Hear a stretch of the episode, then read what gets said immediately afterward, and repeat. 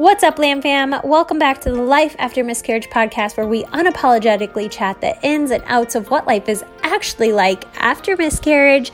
I'm your host, Shelly Metling, and with four angel babies myself and one rainbow baby here on earth, I have created a platform for you guys to share your stories. So sit back, relax, get ready to relate, laugh, and cry as we get real on what life is actually like after miscarriage in the 21st century.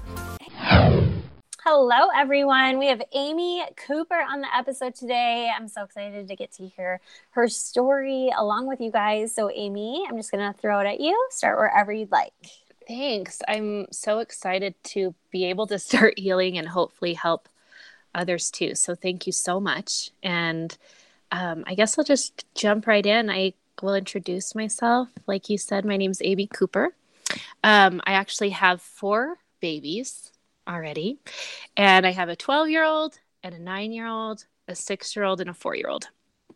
So, um, pretty much this was, you know, we were going to have our fifth baby and we were all pretty excited. Um, we decided to wait for a while to tell people. Um, my husband and I have been married for this will be our 15th year. We got married in 2005. So we've been together for a while. Um, you know, what we were pretty, I guess, pretty content with four and, um, you know, excited to have a fifth. And we were going to name her Quinn. Actually, we were going to name our fifth baby Quinn, whether it was a boy or a girl, because, you know, Quinn meaning five, it just was so fitting. Yeah, I um, like that. so we were going to name her Quinn. Um, we found out we were pregnant um, in late late last year. Um, we decided to wait until around Christmas time to tell everyone I was past 12 weeks. I had had everything looked great. I didn't have any spotting. It was a very um, normal pregnancy, which I've actually had um, with all four of my other kids. The only complications that I've ever had were um, my uterus liked to bleed a little bit um, after I would um, deliver the placenta. But other than that, I'd have no complications. Um, you know, nothing that I ever required, like, you know, a blood transfusion or any secondary, um, other than medication to like control the bleeding. Um, I never required any other intervention. So, I mean, I was a really healthy pregnant person. And we got a really good genetic scan done of this baby. Um, we found out she was a girl like around 11 weeks because we paid for the good, you know, chromosomal genetic scan where they can actually take the baby's um, chromosomes from your blood and which I didn't even know was a thing until this baby. So it must be pretty new. Um, but they were able to do that. Everything looked great. Um, I was past the 12 week mark. I had an appointment um, December 13th, um, just a regular run of the mill appointment. Um, it was my 14, 15 week appointment. Um, we heard her heartbeat, everything was fine. And my next appointment wasn't going to be for four more weeks. And at that point, I was actually scheduled to have my um, halfway 20 week ultrasound um, right at right around right after the new year. So we told everyone i was pregnant um, around christmas. And then you know i was supposed to have my 20 week ultrasound on the 7th of january. So i had told my husband and actually a few other people that i just felt like i wasn't big. You know my stomach just wasn't for a fifth baby, you know, I feel like you should almost be showing like before you even know you're pregnant because you know, you're just your body's used to being pregnant. And I told him I was like, you know, I barely look pregnant. I don't even look really like I'm 12 weeks pregnant. And he you know he's like every pregnancy is different. You're a little older now. Maybe your body's just different. Don't worry. We're past 12 weeks. There's no reason you're not spotting. There's no reason to feel you know, nervous. And I was like, yeah, you're right. You're right. Just try to chill. And so the morning of that appointment, I had actually taken a picture of my stomach um, you know, because I was trying to document everything. And I took a picture of my stomach and I sent it to him and I was like, Rhett, like I just that's his name, Rhett. um, I just don't feel like my stomach's big enough for being almost 20 weeks. I don't. You know, your belly's popped by 20 weeks. And I went to the ultrasound with him and we were sitting there and my youngest daughter was with us, Riley. And she was really excited, like so excited about being a big sister because she's been the baby the whole time and you know, she was just really excited. And out of all the kids, I have to say um I think that she really took it the hardest, which surprised me because she was she is so young. Um, but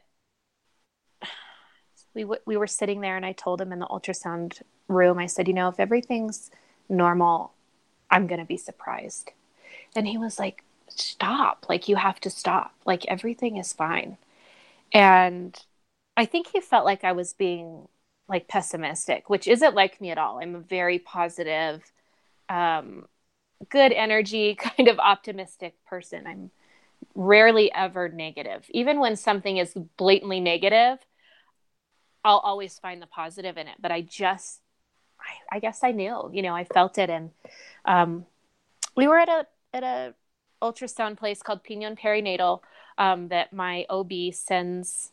You know, that's where you go get ultrasounds and the testing and everything, and then they work with her, you know, hand in hand so we were at this place and I had a regular ultrasound tech because, you know, I had a normal, quote unquote, normal pregnancy. Nothing, there was nothing to suspect that was wrong. And I went in and I, we were in the dark room and, um, you know, by your fifth baby or even, you know, your second and third, like, you know what to expect on an ultrasound at 20 weeks. Like, the baby's so much bigger. You can barely see the whole baby in one picture. You know, you can usually just kind of see parts. And as soon as she put actually let me back up.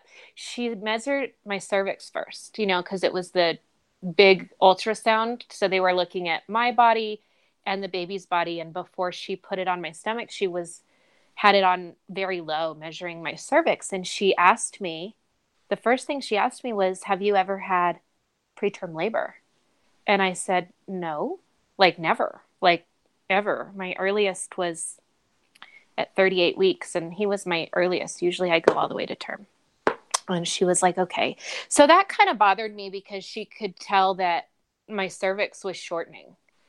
And looking back i'm sure it was my body getting ready to like you know trying to prepare to miscarry. And she put the thing up on the baby and the baby was so small. Like um, a little bigger than 12 weeks and the baby wasn't moving. She was just kind of balled up and you could see her whole body and there was a ton of fluid around her. And she started asking me questions and she said, When was your last appointment? Did it go well? You know, there was no sound, there was no heart. I could hear that there was in a heartbeat and I just kind of put my hands up and I said, I don't mean to sound rude, but you have to stop asking me these questions and just tell me if my baby's dead. I just outright said it. And she just put the thing down and said, I'm so sorry. I was not expecting this. And I just, my husband at that point, I think he was sit, getting my other daughter situated, Riley, um, in the room like with the phone or you know so he could focus on the ultrasound. And i mean we had literally been doing the ultrasound for maybe 30 seconds to a minute by the time i had asked that. So we had barely just started. And he kind of perked up and was like wait what? What do you what are you saying? Like it was like that was the first thing he heard when i said is my baby dead? And she said i was sorry. And or that she was sorry. And you could tell it just broke him. It was that was something new for me to experience having a man be so you know it really affected him too. And this morning i asked him if there was anything that you know he wanted me to talk about from his side. And he just said that being so far along um, i was technically eight a little over 18 weeks. And being so far along you know it was shocking to him. And then he felt more sorry for me because of the heartbreak that I was feeling. You know, he immediately went into how do I protect her from this, which, you know, I heard other men on your podcast say that too. He hasn't mm-hmm. heard them, but it must just be something that men feel so protective to want to protect their wives from that. Definitely. Pain. Yeah. Um, so, and then the doctor came in and said, you know, I'm going to call your doctor um, you haven't had any bleeding, any spotting? And I said, no. And I said, when did this happen? Like, I just heard her heartbeat. You know, when did this happen? And he said, well, we just measured her because they had to do measurements, which was hard because, you know, I still had to lay there and get ultra, you know, get the ultrasound, even though I knew she was gone. And he said, she's measuring at 14 weeks and six days, which is coincidentally I was 14 weeks and six days that December 13th, that day that I had heard her heartbeat. And I was like, was that the last time? like, were those her last heartbeats? You know, it was really confusing to me and upsetting. And I, I told my husband at that time, you know, when you're so upset, you kind of say irrational things. I said, I don't ever want to do this again. Like, I never want to feel this pain again. And looking back, I really regret saying that because, you know, I I do feel lucky that I got the time that I did with the baby. I just, you know, that pain was indescribable. And I think at that time I felt all the pain that I had felt for, you know, relatives and friends that had lost babies too that I never got. You know, it just kind of all hit me like, oh, this is what this feels like. And how insensitive have I been to all these women that I've known? But, you know, you just don't know until you go through it. Mm-hmm. And um, they said sorry. He called my OB. I was able to get in with her that same day. And driving over there, actually, I sat in the parking lot for a really long time at that ultrasound place. And I told Riley kept asking me why I was crying in the car. And I said, because baby Quinn went to heaven. Like she's not coming home.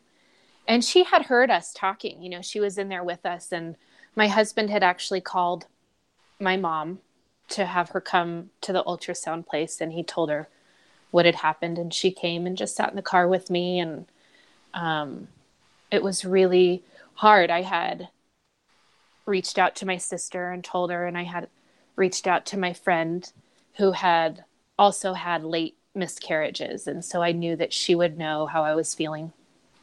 Um, and I we just sat in the car for like literally an hour and a half. I just sat there and I couldn't believe it.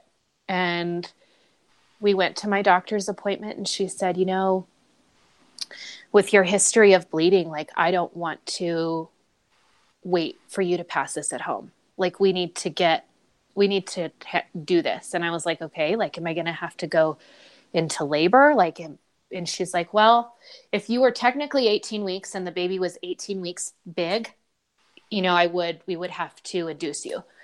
But since she's still so small, she's just small enough that we can still do a D&C. I was really hesitant about that because, um, you know, D&Cs are rough. they're rough on your body, they're rough on everything. And I was scared. Um, but at the same time, I felt really I hate to say this, grossed out that I had a baby inside me that was, you know, had been passed away for three or almost four weeks, you know, like, and so I was afraid to see the baby. And so I decided that the D&C would be best. And she was like, okay, we can do it tomorrow.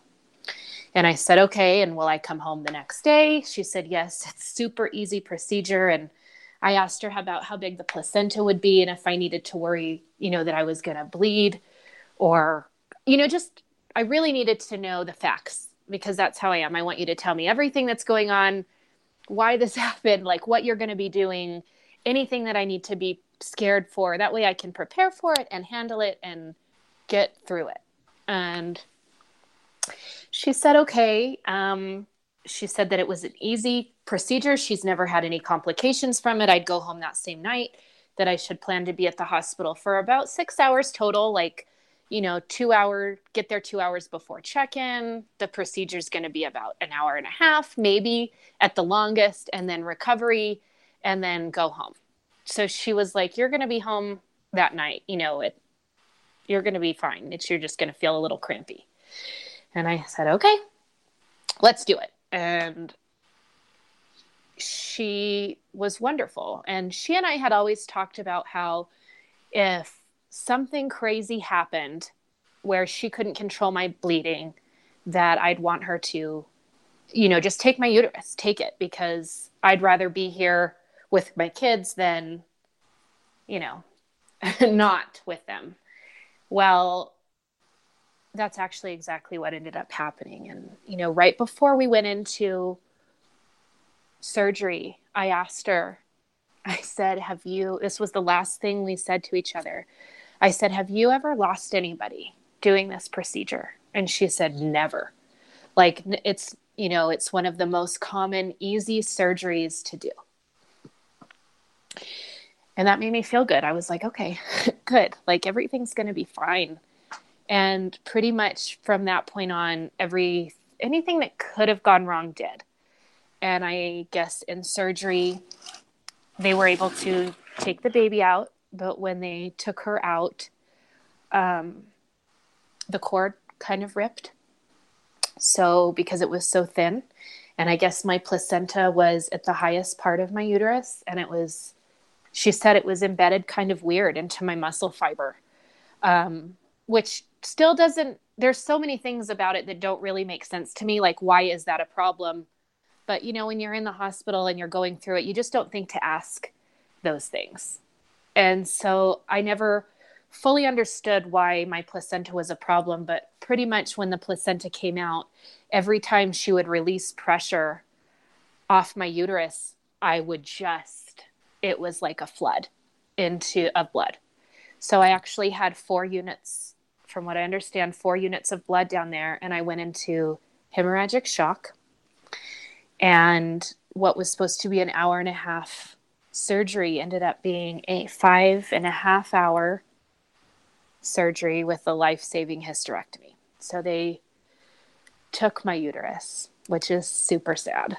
Um, but at the same time, you know, that's what we had talked about. She said there wasn't any time to do anything like a Bakri balloon or, you know, there just wasn't any time to do any other intervention. There just wasn't. And um, so she told she had told my family that they were going to you know do the hysterectomy and i remember waking up from surgery um, in so much pain like so much pain so much pain that i i can't even really talk about the pain it was worse than childbirth it was pain on a different level like the kind of pain that makes you actually like mental like crazy and I kept asking for water. My throat was dry from being, you know, under anesthesia and intubated, and um, they wouldn't give me water. And I could hear my doctor in the background um, talking to someone. And I realized I looked out the window and it was dark outside. And my surgery was scheduled for like one in the afternoon. So I was expecting it to be light when I woke up. And I saw that it was dark. And I remember thinking, oh, that's weird. Like that's not good. Um, and I was kind of in and out at that point, but I could hear her talking to someone in the ICU.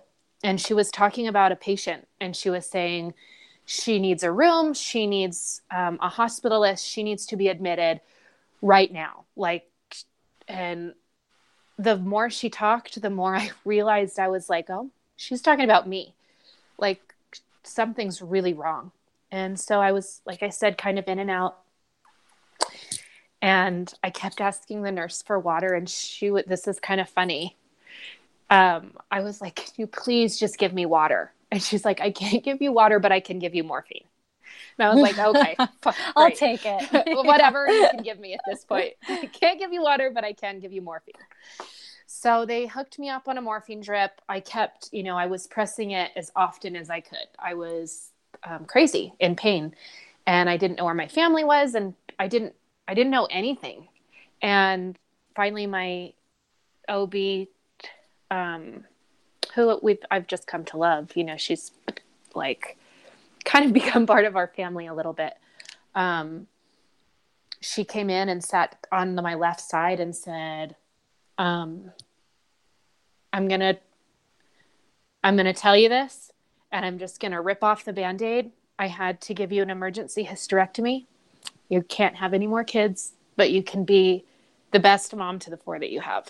Sorry, that like chokes me up every time. And um, I just rolled over and looked at her and I said, Thank you.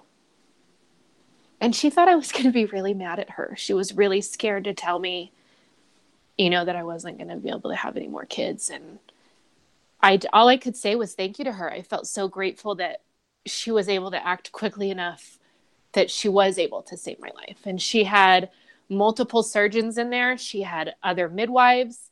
Um, she was able to get the baby's footprints for me, which I had asked for. Um, so I do have footprints from the baby. Um, and from there, it just kind of kept going downhill. They took me to ICU, and finally, my mom came in there. They wouldn't, she didn't know where I was. Like, nobody knew where I was because I went straight from recovery to ICU, and there was kind of a lag time in people telling my family where I was, I guess finally my mom came in around like 10:30 at night and I remember my sister coming and oh I guess around midnight around 11:30 um the the doctors kept coming in all the time all the time. And my mom was like what is wrong? And they're like, we're getting pretty concerned because we can't keep her blood pressure up. So they called my husband to come back to the hospital.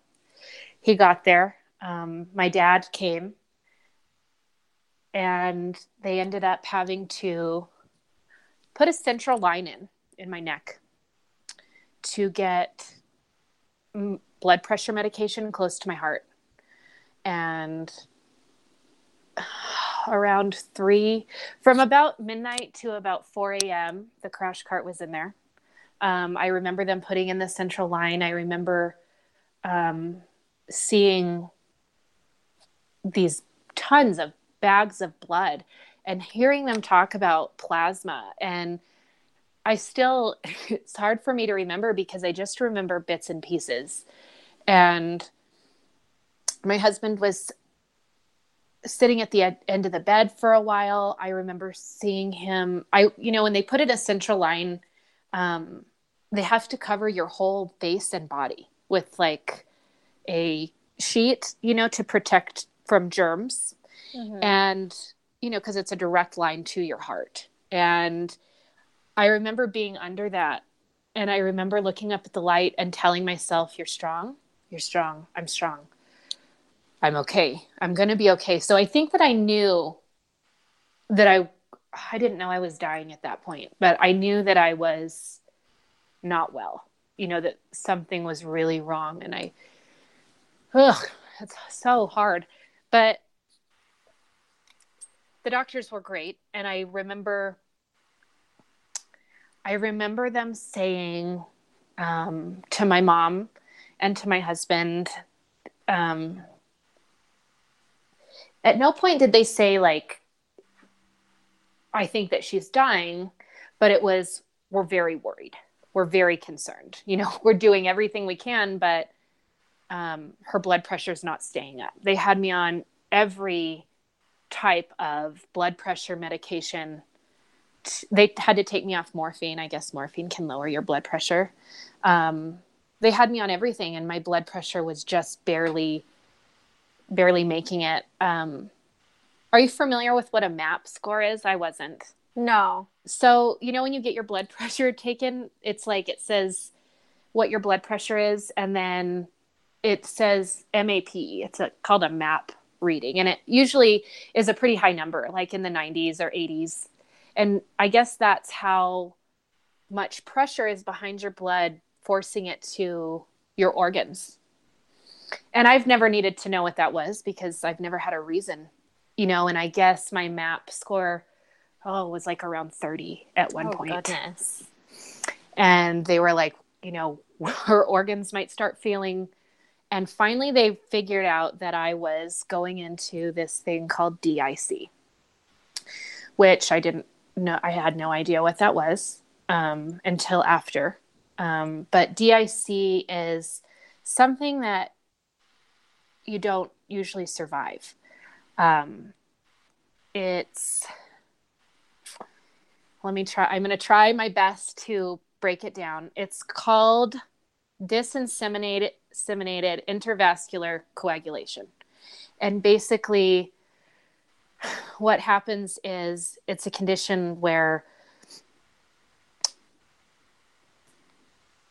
let's see, it affects your body's clotting process. So, your body has a system to control your bleeding. And, like, you know, when you get a small cut or any kind of break in your blood vessel, um, your body activates all your clotting factors. And the clotting factors, they're called like th- thrombin, Mm-hmm. throat, I don't know how to say it, and fibrin. And they basically make platelets, platelets to like form your blood clots.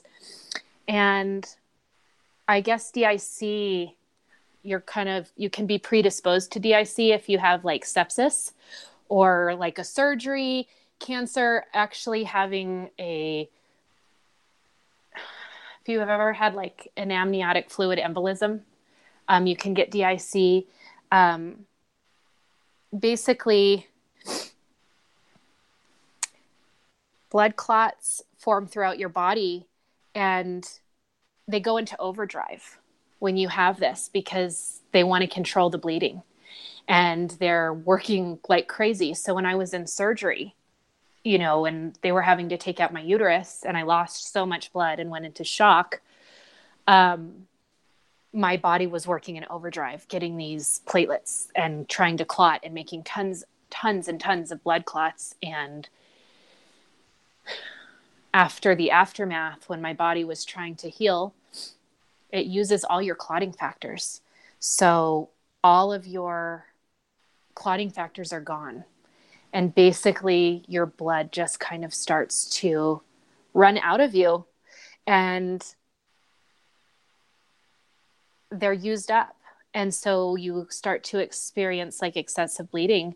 And it usually leads to death. Like there's not a lot of dic survivors. Um, it usually like can happen in multiple locations of your body like in your mouth in your eyes in your nose you just start to bleed through all the tiny blood vessels and arteries in your body. Um, in my case, I was bleeding into my abdomen. I think from around where I had my surgery and actually just from around my abdomen in general. So all of my blood was pooling into my abdomen. And all the blood they were putting into me was going in there. So, in order to fix DIC, you have to replace the plasma and the clots and everything that, or not the clots, but the plasma so you can start to form clots. And over two days and two IR procedures, the IR procedures where they go through a vein, um, they went through a big artery in my leg twice to find the bleeding in my abdomen um, and they coiled off a lot of the bleeding. The first night they thought they found where the majority of the bleeding was coming from, but Wednesday night I kind of tanked again. Thursday morning they finally found the bleeding and my blood pressure came up and I was starting to stabilize. My hemoglobin level at one point was almost less than 4 when you're supposed to have around like above 12 is someone who is uh, okay. My level was four. So, I mean, I was just hanging right there on the edge of death. And that was just a lot to take in, you know, from losing a baby to like almost losing my life. I ended up having to be in the hospital for 18 days almost. And I ended up getting some blood clots in my lungs from everything. I had over um, between blood and platelets, like I think it was 17 bags of blood, and with the plasma and everything, it was almost 32 transfusions. Um, they had to call in my brother, who was deployed at the time. And that was pretty, you know, when I saw that my brother what came, um, he's in the Air Force, it was kind of eye opening, you know, like, okay, am I dying? like, is this, is this happening? Because nobody told me that, you know, nobody, everybody was very calm around me. And I think in the aftermath of everything that had happened, everybody's always telling me, well, thank God you're here. You know, thank God you're alive. I'm sorry your baby died, but, you know, I think it's so you could live. And I think that's one of the hardest things for me to get through after going through that is there's never it's not good that I lived and my baby died. There's never a good reason that my baby had to die so I could live. That's the way people say it and I know that they have good intentions, but it really messes with my head. You know, like I'm mm-hmm. so glad you're alive. Sorry your baby died, but you know, at least you're alive. Almost like it's for the better. Yeah, like no, I don't you know, hear that. Yeah. it's not good that she died. It's sad.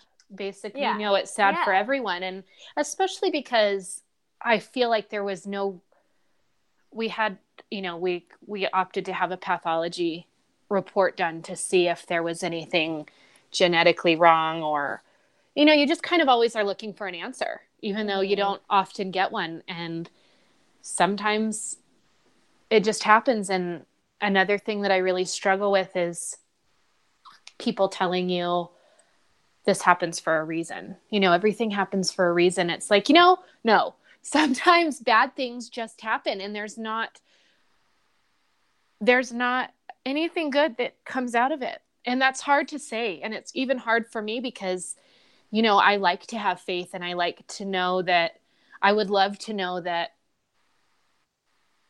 you know, God does have a plan, but sometimes it just doesn't feel that way because you can't see it. And it's really kind of shaken my faith, I think. And which is hard because mm-hmm. it feels lonely. And, you know, we, we try to go to church and we try to really, I try to get back there, but I'm having a really hard time. And I love, you know, one of the things that I do love about your podcast is so many women on this um, you know, you just really don't feel alone. And it does make you question your faith, but it's it's hard to it's just hard to acknowledge something being a plan that hurts so bad. Yeah. I guess. Absolutely. And I think that there's a lot of guilt that comes in feeling that way. Right. And that's where it's so nice to hear like other people are feeling that way too. You know what I mean? In the Absolutely. Like, we're not we're not alone in that sense and it's okay to feel that way. Um so I appreciate you for being so open about that because I know that's not really an easy thing to be open about because there's a lot of guilt that comes with that. Right. Well, and you know, it's judgment like how can you not believe in God? Like he saved your life or and it's like I'm I'm not doubting I'm not doubting that side of things. I'm saying that it's hard to accept that his plan was for my baby to die, you know, or maybe it mm-hmm. wasn't and we don't ever know, but it's that not knowing that really shakes your faith, I think. Because yeah. you want to believe that you know, God loves you and has your best intentions and it's like how can something that hurts so much be a good intention? That's yeah. hard for me. Um and it's hard for my kids too which that's something that i don't think a lot of people really talk about um, when you have older kids and go through a loss it really affects them too like my oldest daughter is putting together this book that i found out about um, two nights ago she's been writing a poem for the baby every day and it's like good writing and i'm I'm blown away that she's able to understand it on that level. And every night when we go to bed, my other two little girls will be pray about baby Quinn or something and it's heartbreaking. And you know, I've told my husband I'm like, how do you feel one of the things that I feel like I'm lacking for them too is that I can't have another baby. Mm-hmm. Um, and you know, it it never really fills the hole from what I have understood. You know, it never really takes away the pain, but it does. Uh, I guess strengthen your faith in your body. You know, like your body doesn't fail you, so I can have another baby. I can do this again kind of allows you to take that step forward. I right. Think. Yeah. And so since we can't have any more, I talked to my husband, you know, should we foster? I kind of feel called to do that. Should we adopt? Adopting is so much, you know, and I feel like God has really closed every door except fostering for me. And I'm really scared to take that step because I don't want, you know, obviously, ultimately, the goal is to you know, reunite a baby with their family. And mm-hmm. I'd love to foster to adopt. I'm just so scared that um, dealing with I'll intro- heart- heartbreak. Right. I'll yeah. introduce my children, not so much myself and my husband, because I think, you know, caring for a child that needs it would override the that sense of loss for us, you know?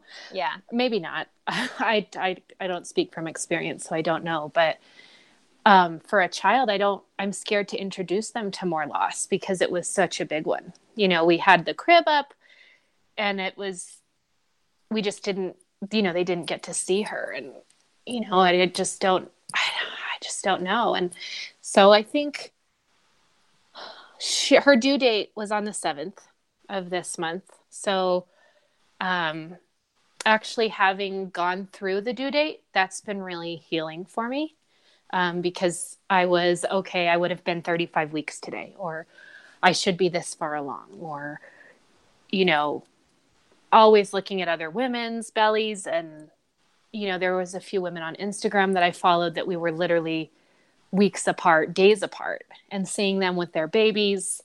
You know, that was really hard. But now that the due date's kind of passed, it's almost like I was able to kind of close the book a little bit, mm-hmm. which which is good. And I wonder, you know, had I been able to talk to you the week before, if I would feel so, I don't want to say happy, but I do feel so much better now that her due date is passed because I feel like I've finally been able to move forward. You know, I wouldn't still be pregnant. I wouldn't, not you counting, know, be counting, counting these those days. Yeah. Right.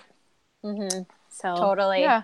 Have you listened to Leah Frizowski's episode? It was like towards the beginning of when this podcast started.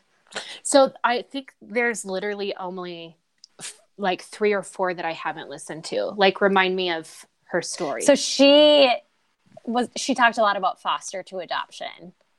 And I don't know if you follow her on Instagram, but so I must not because okay. I haven't heard it. Yeah. Yeah, you would really like that one. And she's um she's actually fostering right now three kids um, wow. like a, fa- a family. Yeah, you should definitely follow her. She, okay, I will. She's got a really cool story. So, um, but yeah, if that's something that you're even that's even crossing your mind, that would be a really good connection for you. Yeah, I will. That's exciting. I will yeah. look her up. I, you know, the only. It's so cool that we have connections like this. Isn't I it? mentioned that before. It's just but like a family. Yeah. It really is. And it really brings you closer. You know, I said nothing good comes out of, you know, such a heavy loss, but you really do connect with so many people that you just didn't even before. Like, even relationships in my life, like, you know, with my husband or with my daughter, or especially like my mom and my sister and my brother, um, my sister in law, just really realizing what's important and having that support to lean on even when you feel like you kind of want to close the door and be alone mm-hmm. knowing that they're there and that you have this giant community of women that have felt that loss you know that pain and even though all of our stories are so different that pain is pain it's still the same yeah So Absolutely. I really, really love that, you know, we got to talk and I will definitely look up Leah. You said her Yeah, name is? Leah Frizowski. Awesome. Um, she was she was one of like the beginning episodes, like w- for sure within the first ten, maybe even the first five. Um, she's really sweet too, so she'd be a good person to reach out to if you're interested in Yeah, I will. hear, hearing a little bit more about the fostering side of things. Um, but I just want to thank you so much for sharing your story. Your story is very unique, and I think I think unique stories are so cool because they're really going to hit those people who truly need to hear it. You know.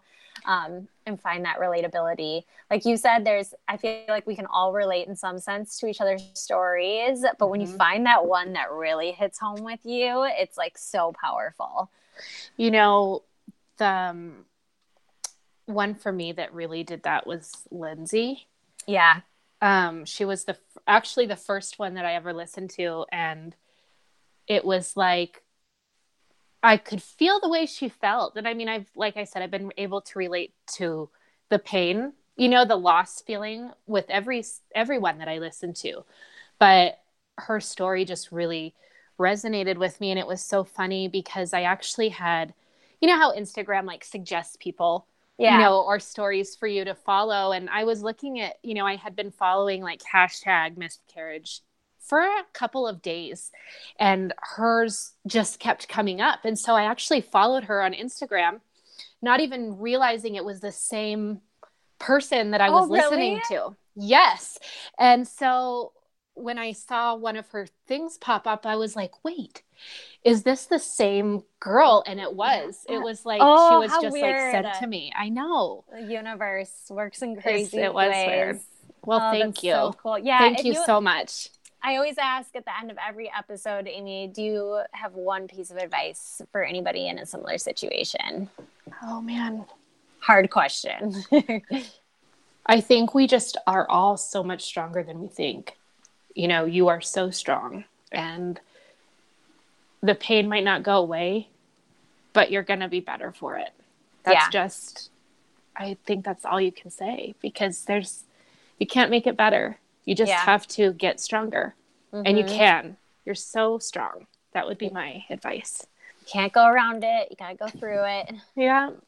And keep listening to podcasts, I guess. Yeah. because you know, knowing you're not alone. yeah. Don't don't isolate yourself. And it's hard. I mean, I do it to myself too. Yeah. Easier said than done, but I the know. the platform is there. So, Thank you so much. Um, yes, thank you, Amy. I really appreciate it. Yeah, me too. Happy Saturday. Enjoy your family. You too. Thank you so much for listening. If you enjoyed this episode, make sure you share it with a friend who could find it useful or share it on your Instagram stories. Tag myself, tag my guest, so that we can personally thank you. This is a lamb cam, you guys. We're not in this alone. We're creating this ripple effect together.